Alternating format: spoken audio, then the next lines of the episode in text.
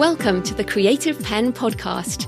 I'm Joanna Penn, thriller author and creative entrepreneur, bringing you interviews, inspiration, and information on writing, publishing options, and marketing ideas for your book. You can find the episode show notes, your free author blueprint, and lots more information at thecreativepenn.com. And that's pen with a double N. And here's the show. Hello, creatives. I'm Joanna Penn, and this is episode number 530 of the podcast. And it is Sunday, the 31st of January 2021, as I record this. And uh, it's certainly very strange that it's February this week. The pandemic seems to have this weird effect on time. It's both super slow and going on forever, and yet also speeding by really fast. I don't know if you're feeling the same way, but uh, here as I walk along the canal again and again, the snowdrops are starting to appear and the crocuses are coming through in the botanical gardens. And I really hope that spring is coming soon to rescue us from this bleak midwinter. But there we go. So, in today's show, I'm talking to Sarah Painter about Stop Worrying, Start Selling, Change Your Author Mindset, which will definitely inspire you to think more creatively about your author career and how you think about marketing, as well as embracing your ambition. And we talk about lots of things. I know you're going to find it interesting. So, that is coming up. In publishing news, well, Spotify did launch their audiobooks this week. Users had a pop up on the screen with public domain audiobooks recorded by actors, including Forest Whitaker and Hilary Swank, and uh, of course they're all included in the in the subscription. And Spotify also became the world's leadest, leading podcast platform in 2020. Uh, reportedly, 42% of podcast listeners, Apple at 32%. So that's interesting as reported on the drum. So I'm definitely investigating how we can get our audiobooks onto Spotify. There is a company called Zebralution which does uh, does it in one way, but uh, I think I want to wait to see what Spotify do themselves. I think this is going to be interesting. Given that independent musicians get their music onto Spotify, I can't see why we won't be able to get our audiobooks on there at some point. So watch this space. It, I'm sure it will be happening at some point soon. And I certainly want my audiobooks on there, my wide audiobooks, obviously, because even if you accept that you're going to get a lower royalty it's going to be a micro payment basically. It's just another way to get people into our ecosystem and uh, it's another reader base essentially. So I'm quite excited about that. As you know, I'm always excited about new opportunities to get our words into people's heads. In my personal update, I'm now in the editing phase of How to Make a Living with Your Writing, third edition, which is actually pretty intense. Uh, I'm I'm quite happy with it, but this uh, my first editing draft is essentially line editing, so it's quite hard work. But I will have it done in the next couple of days, and then I'll what I then do. So I my editing process is I finish the first draft when it is a readable book and every single chapter is finished as such, and then I print it out and I do the first pass by hand, and that is a pretty intense draft covered in ink. Then I print it out and do it again, another pass through, which generally only has a few uh, things per page, so it gets a lot less covered in ink. And then I run it through Pro Writing Aid, and then I send it to several readers. And I'm going to put the pre order up probably by next Monday. I'll announce that the pre order's up and I'll have it out before the end of March. And uh, yeah, so I'm I'm really happy with that actually. And I've got, in a way, it's difficult because it's given me loads more ideas for things I want to do in learning about what others are doing. So, yes, a big thank you to all of you who have done the survey. It was so wonderful to read all your comments and suggestions and see how many ways you are all making money with your writing. Or not all of you, I know, not all of you listening, but all the people who did the survey it was I, I, checked out loads of books and websites and learned more about lots of you, which is fantastic. And I love seeing author pictures. And there are some very serious faces, and then lots of smiles and great book covers. And uh, seriously, we are an incredible bunch. And I also enjoyed seeing how many of you have used my author website tutorial. to create your websites. That was always fun. And if, if you need an author website, just go to thecreativepenn.com forward slash author website uh, for my tutorial.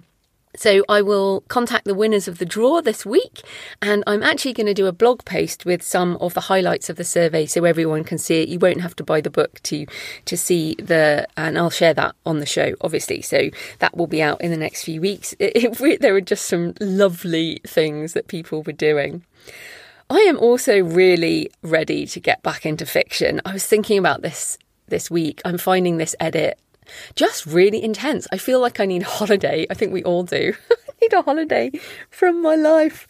But it, this edit is quite hard. I'm finding it very tiring and sleeping a lot in between. but I am very ready to get back into fiction. I think this is why I like writing non-fiction and fiction uh, together, or not together, you know, alternately, because when I really get over one of them, I want to write the other. And I've definitely had a bit of a non fiction phase, so I really want to get back to fiction. I have a story I've been writing notes on. It will be a short story. I very rarely do short stories. I, in fact, I've mainly only ever written short stories to commission, which I know is a very lucky place to be. But uh, I'm pretty interested to see how this goes. And then I might even be submitting it to markets rather than just self publishing it. So, because when I've been reading about, you know, people making different streams of income. The short story one is fascinating. Of course, I've had um, Matty Dalrymple's been on the show talking about short stories. Douglas Smith has been on talking about short stories, and they are a very interesting thing all to themselves. Great creatively, great for marketing, great for mul- that real multiple streams of income because you can license them so many times. So, yeah, that's probably what I'm going to do next, but I'm holding myself back from writing it until I've got this edit out. So, another week. And of course, as a reminder, I have a lockdown special on my ebooks, audiobooks, and courses 50% off if you use the coupon lockdown. And uh, that is if you go to thecreativepenn.com forward slash books or courses, you'll be able to buy those direct from me. And that is valid until I get out of lockdown three. And I am really ready to get out of here, that's for sure. In useful stuff this week, really interesting discussion about story rubric and non-fiction rubric on the Writers Inc podcast. And if you need help understanding whether your fiction or non-fiction measures up, check out this episode or you can also get free templates at storyrubric.com and nonficrubric.com. I have to confess that I did not know what rubric was. before, J Thorn discussed it with JD Barker and Zach Bohannon on the Writers Inc. podcast. But it's basically the rules of how something is evaluated with different levels. So, for example, characterization, uh, underdeveloped characterization might be characters are not distinctive, are unrelatable, unlikable, have no distinctive voice or behavior. And the top level is excellent. Characters are unique, engaging, realistic, dynamic, and likable. Readers can become raving fans of the characters. So, and the story rubric covers dialogue, protagonist wants and needs, character arc, genre expectations, setting and world building, emotional tone, theme, pacing, showing versus telling, passive voice, conflict, choice and com- consequence, which is it's very very good. I've actually printed it out. It's free. Uh, J Thorn has created this and made it free. It's also Creative Commons, so you can adjust it how you like. And yeah, so go and check that episode out on Writers Inc. And again, as I said, don't and don't feel stupid if you don't know what rubric is. I literally didn't know. And Jay did say that this was something out of his teaching career. so fair enough if we didn't know what it was. But those templates are certainly very useful. So thank you to J Thorn for sharing those. I, as I said, I've got them on my desk for my short story. It's always good to go back to the basics and look at, all right, have I really done all of these different things? Also, quite a different angle. The Ask ALLi podcast this week has an episode on how to get paid for poetry with Orna Ross and Trish Hopkinson, which will make some people gasp, I'm sure, because for some, poetry and money together in the same conversation is uh, is just scary. So, yeah, very interesting. And um, Orna and Trish, they're talking about poetry. Right, so thanks for all your emails and tweets and comments this week. Amy says, I love hearing about your big failures because it makes me feel better about mine. Some majorly painful moments that still hurt sometimes if I think too hard. But it's true, those failures lead you on your path. And I was actually thinking about this this week, I'm actually in in my 15th year of this author journey. I started writing that first nonfiction book in 2006. So, and I was looking at pictures of myself the other day going, wow, I look really young. And then I was like, oh, yeah, that's because it's 15 years ago. so, yeah, 15 years. You've got to make some mistakes in 15 years, that's for sure. Uh, Christine also said, Great advice in this week's interview. I'll be sharing it with my daughter who's considering setting up a creative business. I listened to the show while clearing paperwork from my last, hopefully last ever, office job. That's good. Uh, thanks for the snowy dog walking pictures from Miriam and also Karen. Really sweet. And Mark Leslie Lefebvre sent a picture shoveling snow in Waterloo, Ontario, in Canada, and really appreciating that I was enjoying my little light dusting of snow while he was shoveling. A couple more. Kev says, brilliant episode. So many podcasts are about how to do things the right way without acknowledging the fact that our most important lessons come from getting it wrong. And to a degree, the more spectacular the failure, the more valuable the lesson. So, yes, that is uh, one of those things although Kev also says he's had multiple businesses like I, I did, and my mistakes are few and less costly. Yeah, absolutely. I was thinking about this too, about how our writing career, yes, investment in editing and cover design, if you're going indie, is is important, but it is a lot less than the investments you have to do if you're trying to start any other type of business. And finally, Liz says, I just wanted to say after your interview with Yudhanjaya and listening to your appearance on Kindle Chronicles, I something clicked in my brain and I suddenly feel optimistic about the future of technology and motivated to educate myself about it. I used to be one of those humanity is doomed, we will end up slaves to tech, our data will be sold to anyone with the money and all good things about life will end. I now think it's unrealistic to look at things in such black and white terms. Every technological advancement has positives and negatives, but it's all led us to this point. Thank you for opening my eyes to the possibilities. Really glad you feel that way, Liz. And I've actually had a few emails from people who are going through the same thing. So I'm thrilled about that. If I can get more people positive and engaged in the changes to come, that is achieving one of my many goals. So fantastic. So today's show is sponsored by Pro Writing Aid, writing and editing software that goes way beyond just grammar and typo checking. And as I said before, I am about to use it again this week. I actually use it several times during my editing process. Firstly, before sending the book to my editor or the story or whatever, and that basically fixes as much as possible, like passive voice, for example we just cannot help it. There's something about being a writer. I think that passive voice just happens. And of course, passive language is fine sometimes, but it is one of the biggest issues for writers. And Pro Writing Aid helps me pick up passive language, comma usage, which I've mentioned several times. I still struggle with, just cannot deal with commas, really. Uh, and all the, you know, things where stuff doesn't make sense or if it's over wordy, Pro Writing Aid helps me fix as much as I can before I send it to my editor. And then once I get do all my changes and um, make all the updates after I get it back, I use Pro Writing Aid one more time before I format for publication because inevitably when you make changes you mess up something else. So that is why I use Pro Writing Aid. It is fantastic because you can use it with Scrivener. So I open my Scrivener document with Pro Writing Aid and the changes go straight into Scrivener. And this this helped me uh, and why I switched to Pro Writing Aid because I used to copy and paste chapters into Grammarly, but Pro Writing Aid integrates with Scrivener. So you can uh, just use it per page. You can copy and paste things in or whatever, but you can also open it up uh, with various different tools. It has a lot of integration, but because I work with Scrivener, I'm pretty excited about that. There are reports that you can use to look at things like sentence length variation, complexity, adverbs, repeated words, which is super useful, especially for things like writing for audiobooks. As I've mentioned before, when you're writing for audio, you do need to make sure you don't have these sort of repeated words that jar people out of listening. So, yeah, really super useful software and we all need tools to help us become better at the craft and I learn something every time I put my writing through Pro Writing Aid. It's also not just for more techie people like myself, my mum who is what is she 73 now. she writes as Penny Appleton. She's pretty tech phobic, but once I introduced her to Pro Writing Aid, she absolutely loves it. And she dictates her first drafts and also uses an extreme amount of exclamation marks.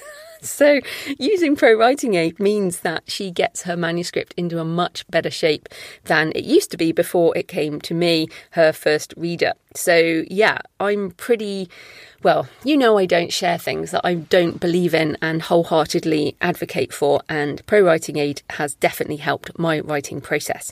You can check out the free edition or get 25% off the premium edition by using my link, prowritingaid.com forward slash Joanna prowritingaid.com forward slash Joanna, J O A N N A.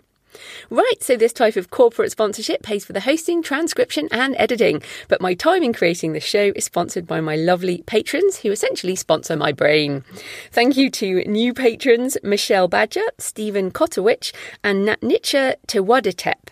Thanks to everyone supporting the show on Patreon, especially for continuing to support in these difficult times. I really appreciate it. You can support the show with just a couple of dollars a month, and it's not forever if you want to just pop in for a couple of months and pop out again, you're very welcome to do that. Um, it's definitely not forever. You get the extra monthly Q&A audio, which I sent out last week for January. And of course, now we'll be in February. So there'll be another one coming out soon. You can support the show at patreon.com, P-A-T-R-E-O-N.com forward slash the creative Penn. Right, let's get into the interview. Sarah Painter is the author of urban fantasy and supernatural thriller novels, as well as non-fiction for authors, including Stop Worrying, Start Selling, The Introvert Author's Guide to Marketing. Welcome back, Sarah. Oh, thank you so much for having me. Oh, it's great to have you back on the show. Now, you were on the show in 2017, but for those who might have missed that, or obviously it's been a few years, so tell us a bit more about you and what has changed since then. So yes, I'm I'm a full-time novelist and creative entrepreneur, and I have been running the Worried Writer podcast for five years, although I'm on a, a wee hiatus at the moment. And I about a year ago, I achieved my ambition of hiring my husband out of his job um, so that we could work together on the publishing company that we've set up. So, yes, that's what's changed, I think.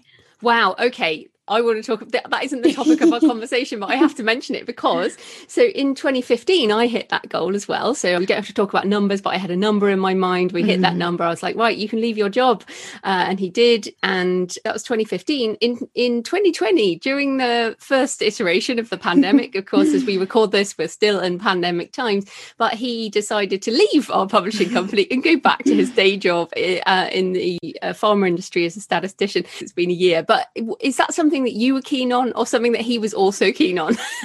Oh, I think both of us, honestly. But it's been, oh, it, it's absolutely been my why. When you when you recommend people to find success for themselves and so mm. on, and I took that advice and I did it, and I looked at the why behind that figure, and it was absolutely this heartfelt desire to give my lovely supportive husband freedom because he has worked and supported me to both be a full time mum um, when our kids were wee and to pursue my writing. He encouraged me to give up paid freelance work to free up time to write novels. And I just wanted to give back to him um, partly. And also we've we're both quite entrepreneurial and we did run a business together for a wee while um, a few years ago many years ago now and we loved working together.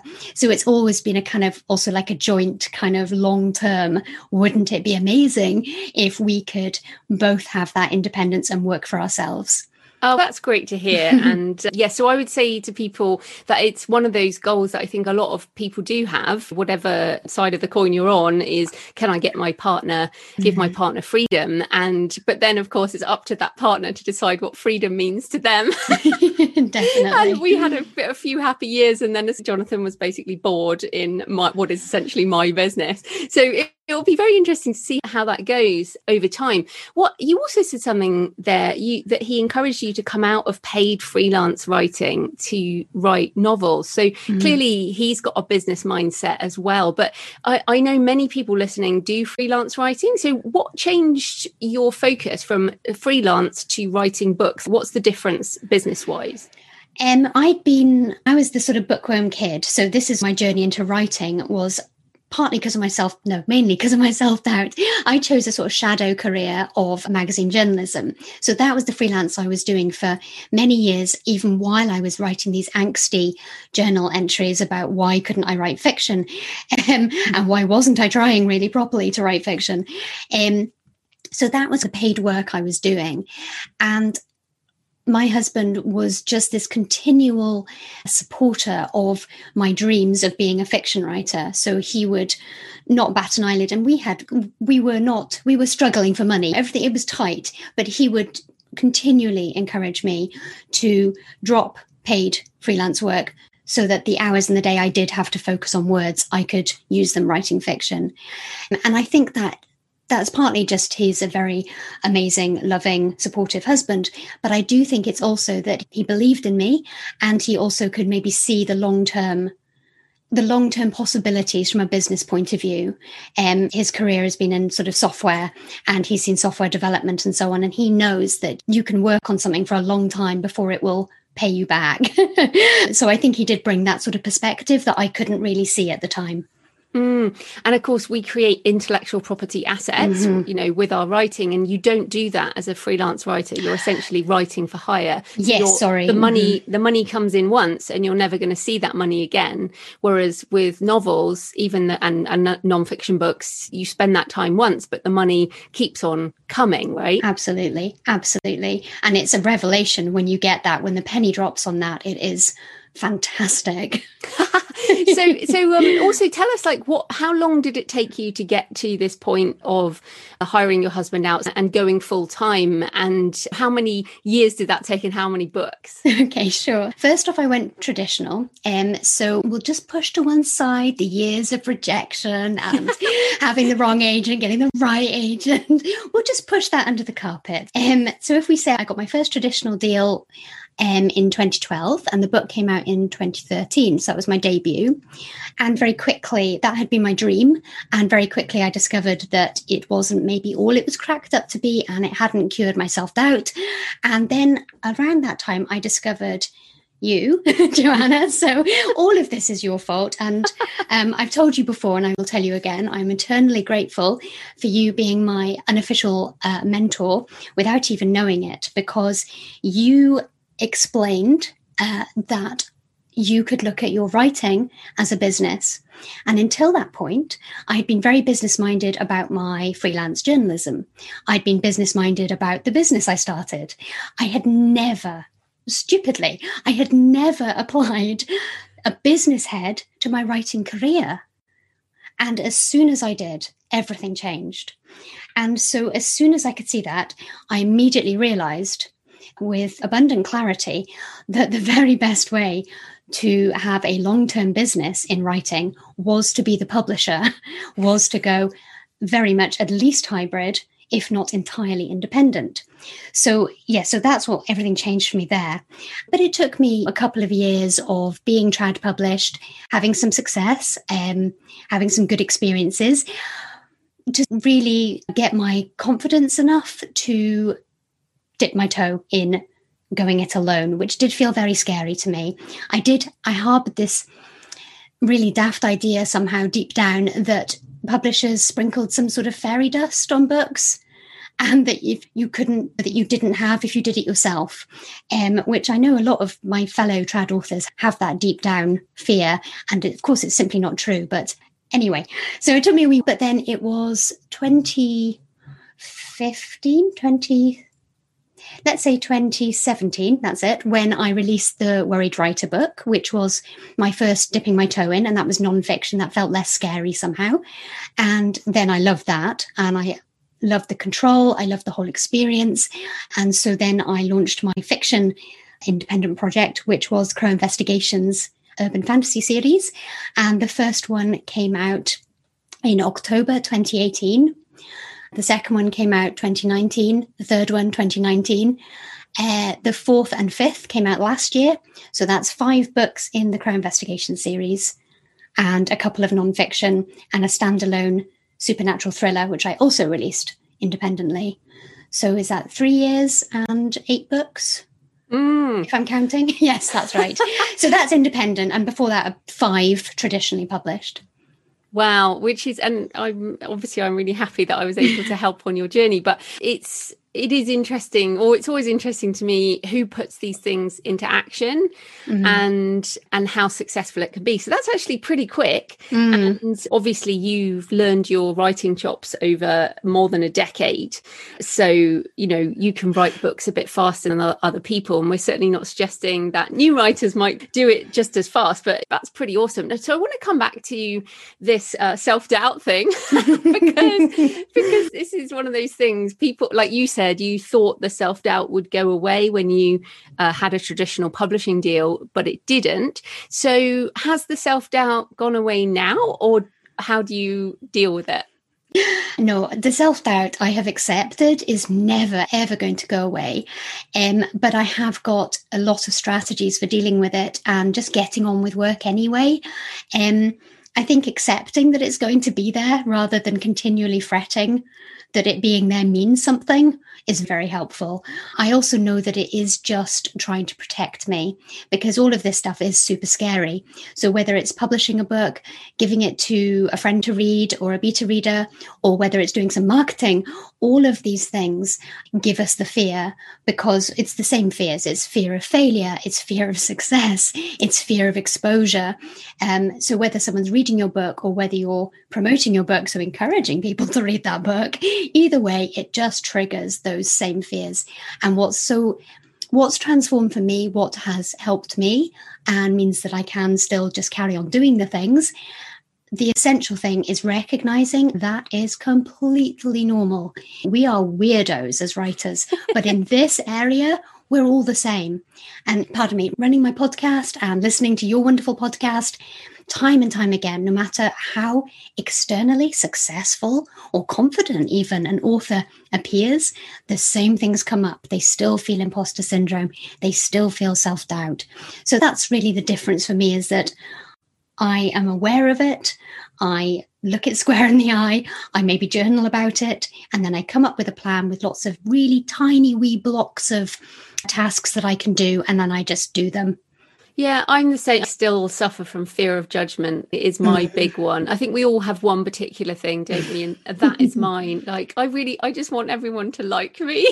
oh, yeah. and if they don't like my, we mm. have to mm. separate ourselves from our books, and not everyone's going to like our books, or or people might think we, as you say, we're weird, or yeah just something. And even still i'm so i'm not with you because i we know each other now but i sometimes i'm sitting here waiting for a call like a podcast interview and my mm. heart is banging and i'm just i'm like what how can i do this? How can I it's terrifying. Who am i? I mean this is just ridiculous. And yeah so i wanted to share that too because i I still think that this never goes away. And I've, as you say, the extra, I've seen and heard authors who you think are the top of their game after mm. decades and they still have, they still have self doubt about something. And maybe Definitely. that's just because we care. If we didn't care, we wouldn't have these feelings uh, about it and we do have to learn to live with them and not get over it i don't think you can get over it either but you just have to put them to one side and carry on with your work and I, am nodding away here because I agree so wholeheartedly with you that it is because we care. It is, and that's such a good way to look at it because you can reframe it a wee bit that the reason you're feeling, you're, the reason you're feeling sick is because you care about this. But another, speaking of the about chat thing, and I'm still terrified before things like this, even though I, I know you and I know how lovely you are. And I was looking forward to it as well. But what's something that I've been doing, which again, you may well have recommended this, but it's thinking about the reader, or in this case, of course, thinking about the listener. So trying to move away from my feelings about it. I'm terrified that I'm going to babble and make a fool of myself. but why am I doing it? I'm doing it because I am hoping that somebody, uh, maybe one person, will hear something useful or feel reassured or feel some sort of sense of community or encouragement. That's why I'm doing it because I want to help other people. And so when I focus on that side of it, it just seems to make it a wee bit easier.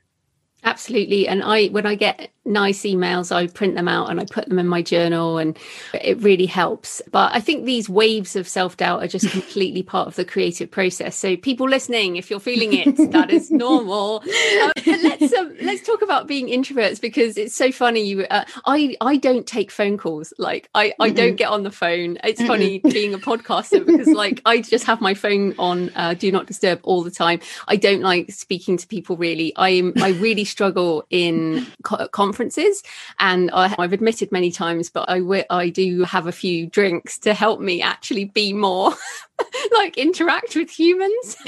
Definitely. so, pretty, pretty introverted when it comes down to things. But obviously, your book is The Introvert Author's Guide to Marketing. Now, I feel that most people think, oh, I'm an introvert, or I just want to write. I don't even want to engage with marketing. So tell us when you realized that you actually had to learn this and what is the mindset we need to have around marketing? Uh, I think it was quite soon on because, again, you go to the magical land of, of being a traditionally published author, and I'd somehow imagined that maybe sales and marketing would take care of sales and marketing. And of course they do to a certain extent dependent on the you know sort of contract you've got and so on. But really it all comes down to the author because you are the brand and there is a lot of stuff that really is better done by the author when it comes to certainly content marketing of course um, so I realized then I was going to have to do it, but I still resisted it. And I was very much, I, I felt like I'd made all these great strides. And I wrote Stop Worrying, Start Writing, and I nailed down my self doubt for writing books and, and so on. And, and I felt really great about that. But then I realized that I was still I was still resisting marketing and I was still being very negative around it. And I was falling into the patterns that a lot of authors do, to be fair.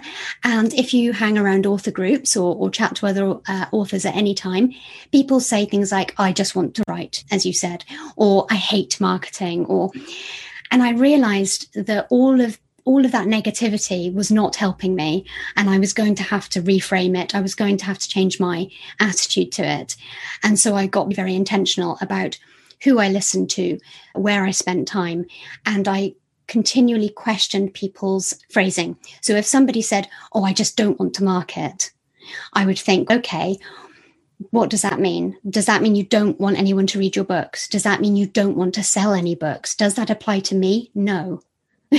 and again, it's going back to your why. So, again, I recommend journaling for this, just continually interrogating yourself like an annoying therapist person. Just keep on saying, what does that mean? And what does that, why do you want to sell books? And what will that lead to? And why?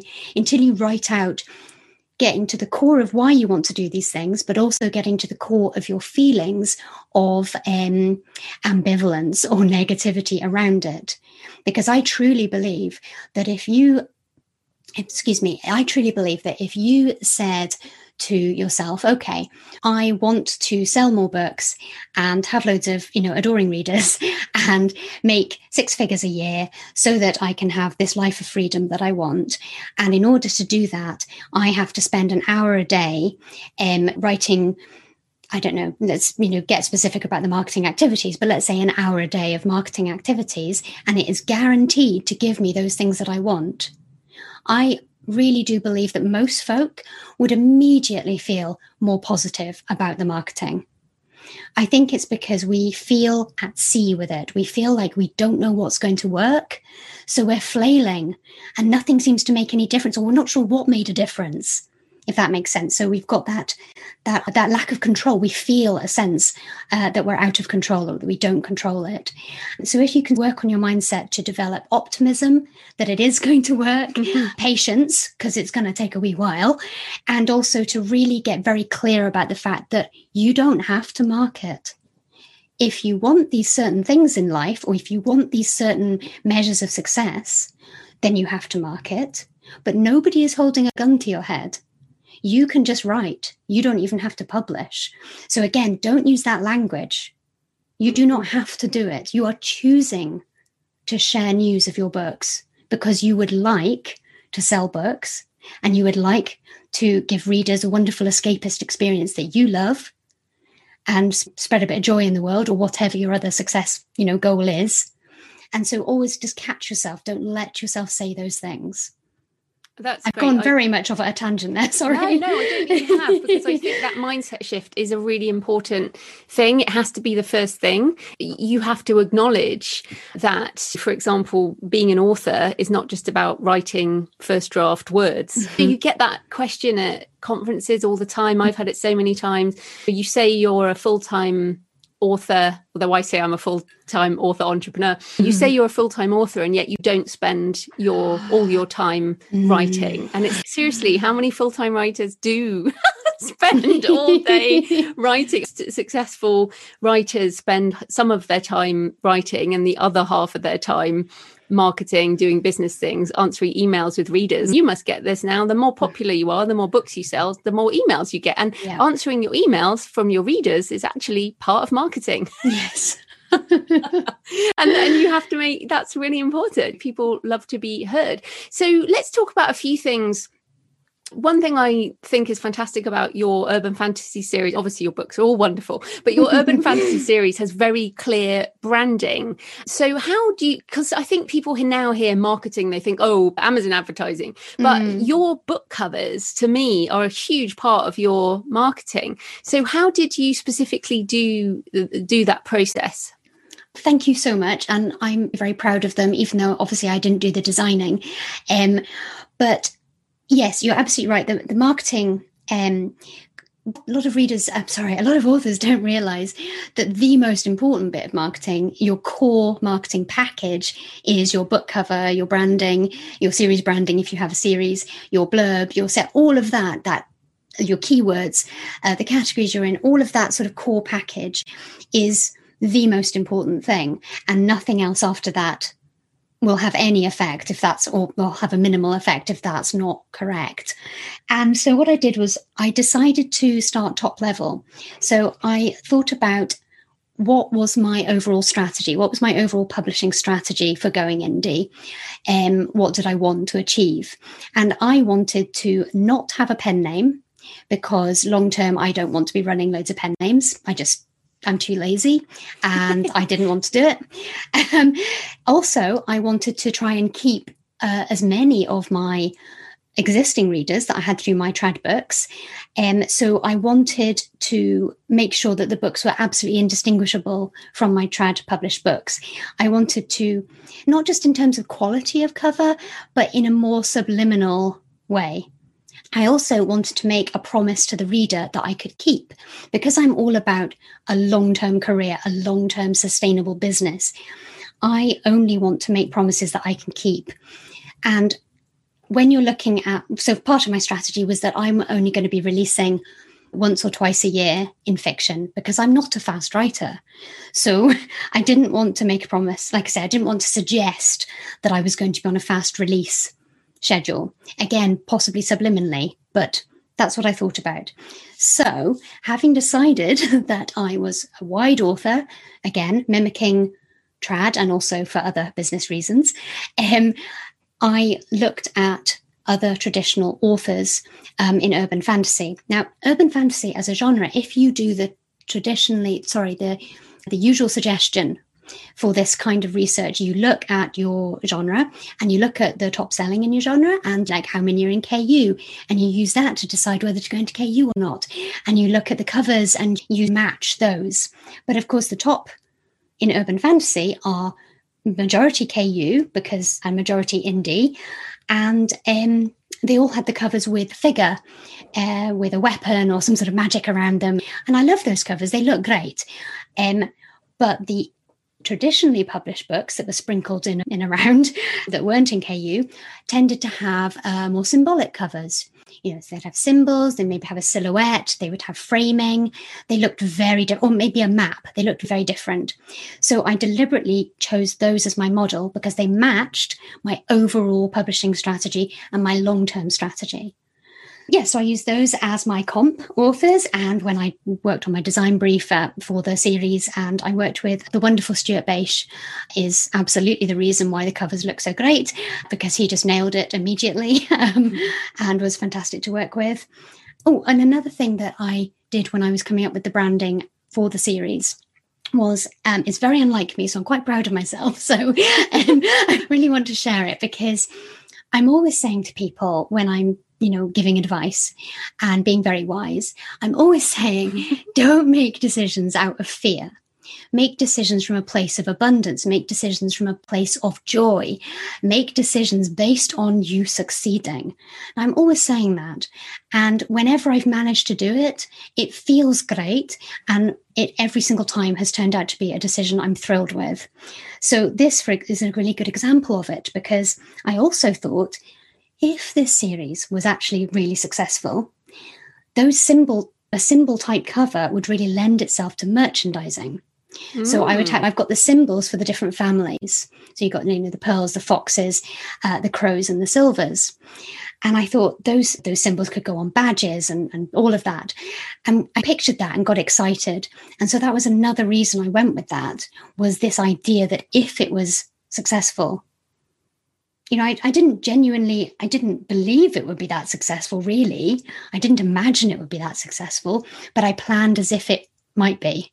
Does that make sense? Oh yeah, I love that. So, so wait, do you have the merch now? Or I do. I've got oh, yeah, I've got badges. At the moment, they're one of my kind of reader club exclusive perks. But with the whole this year, one of my plans is to do more selling wide. I'm sorry, selling direct, and also nurturing the fan nurturing my readers. Um, yes, I'm looking to expand the merch range and make the badges available and things.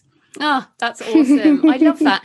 And what I've got to ask you then, because I'm also like you, I want, I have this, an abundance mindset. Like it drives mm. me nuts when people say there are too many books in the world or, oh, you know, yeah. too many authors and how is it fair? And I'm like, no, you just don't get it. Like the more the merrier. We're a self sustaining industry. The more people write books, the more they buy books.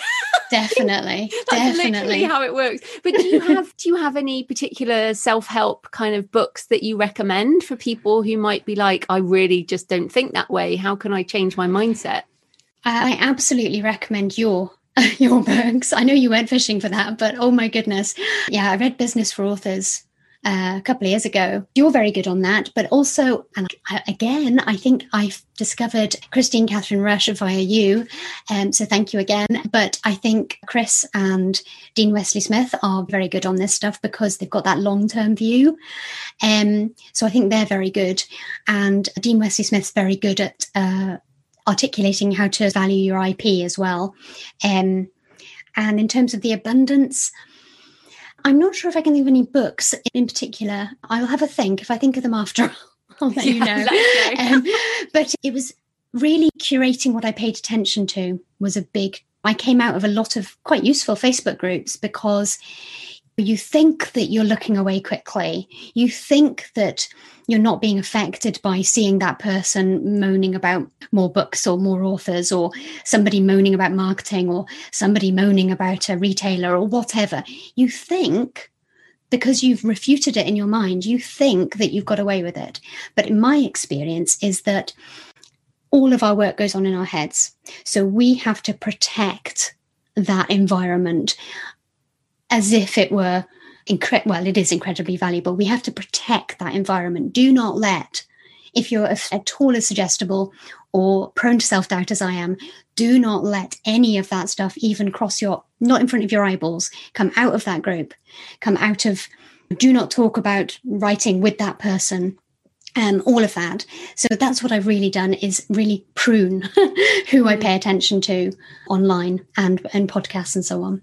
Oh yeah, and Dean and Chris obviously have forty years each or something mm. in, in the publishing industry, and they are my uh, mentors from afar as such as well. And but it's also the money side. I you'll hear mm. writers say, "I can't make money writing or you can't make money writing mm. or there's no money in writing or all authors poor authors in the garret and and I agree with you it's your lang- your language and other people's language train your brain into certain grooves and mm-hmm. getting out of that is so important for us in order to make success happen and and in fact it's interesting it happens at different levels so this is something uh, to come back to your goal of getting your husband out of his job because I hit that that level.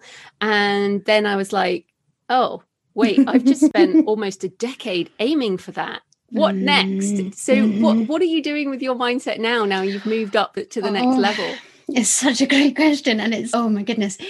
it's so true that you and me i've always just immediately moved the goalposts first off it was if i could make the same amount of money that i'd get working in a library like a real life job then that will be success and then when i hit that i, I didn't even notice hitting it joanna. I immediately i'd already moved the goals. Um so yes i did find myself doing that this year not this uh, the last few months uh, of immediately feeling down when my because income fluctuates book sales fluctuate and then i'd have like my best month ever and then the next month would be lower funnily enough. And i'd found myself thinking oh i'm a bit of you know oh that's worrying or i'm if i'd failed somehow and so it was immediately even though all of that was still so way above any of my initial goals. Mm. yeah, that's a work in progress, is my blethery answer to that. But I think I do always need something that I'm aiming for. I think the next thing is saving up for more financial freedom or slash possibly a bigger house depending but saving so um, we've got quite a quite quite a small house and actually the kids are leaving home so it'll seem bigger then but there's I have those sort of dream. I'm not very mercenary, but I do like fantasy house shopping. So occasionally. I think, how amazing would it be as well? We're very lucky. I'm very proud of the fact that we've paid the mortgage off on here because of writing, and that feels great. But the idea of buying a house and looking at it and thinking, the stuff I made up out of my head, this house. oh. How cool would that be? That would be very cool. So I've got that, which I can't even believe I'm sharing because that's quite embarrassing. no, it's it, look, it's brilliant, and this is really important around money mindset as well. Mm. Because the moment we try and put a brake on what we mm. dream and want, and a, a, home of whatever kind is is absolutely uh, part of human nature yeah, to, to, to, want those things and to provide for your family. And fin- look, financial success is one side of the coin and creative success is the other but mm. uh, financial is much easier to measure than, than yeah. creative success always wanted financial success i mm. just couldn't admit it for a long time oh but well, i have well always done. wanted it i have always wanted to success for me was not just getting husband out of job or, or, providing him with that opportunity, but it was to pay the mortgage, to pay for the kids at uni, to buy the food, to be successful by that measure was always it's always been very important to me. Um, and now it's also about freedom.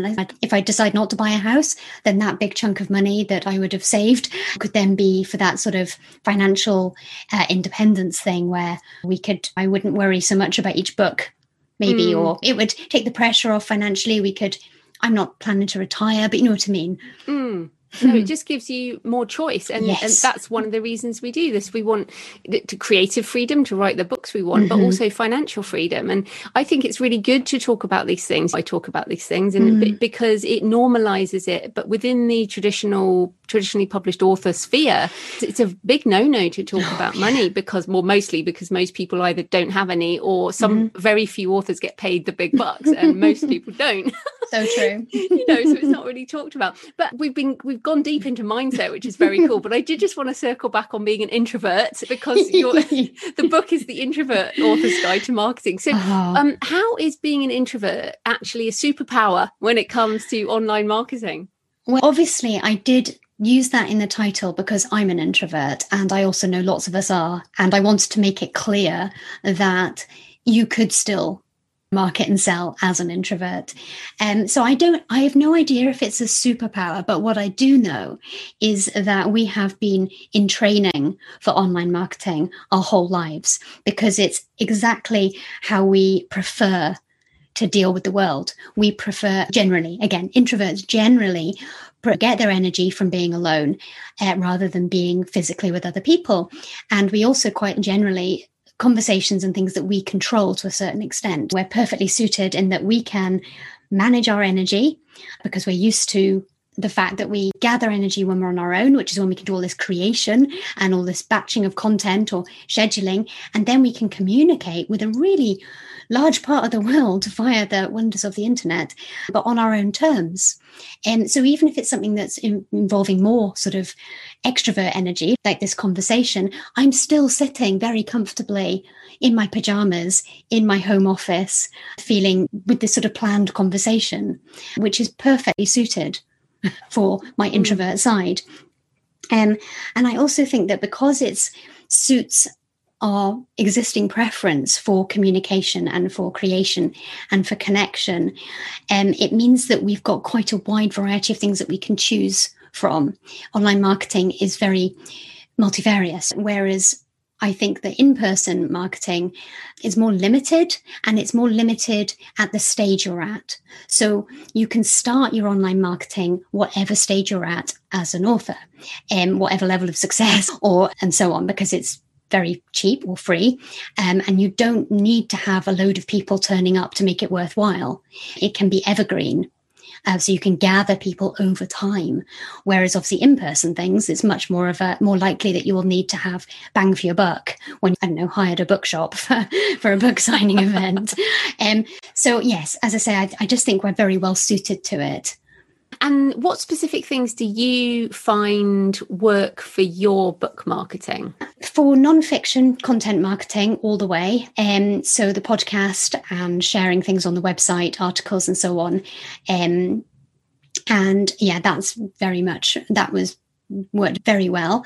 And for fiction, I am still very much a work in progress for content marketing.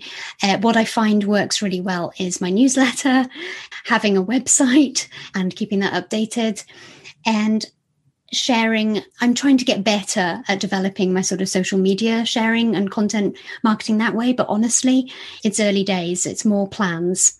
And so, do you use paid advertising? I do a tiny bit. So, again, it's on my list for this year. But so last year, for example, was a sort of comfortable six figure profit year. And it was my second six figure year as well, which was great. And I spent about £300 a month on Amazon ads. And that was my paid advertising.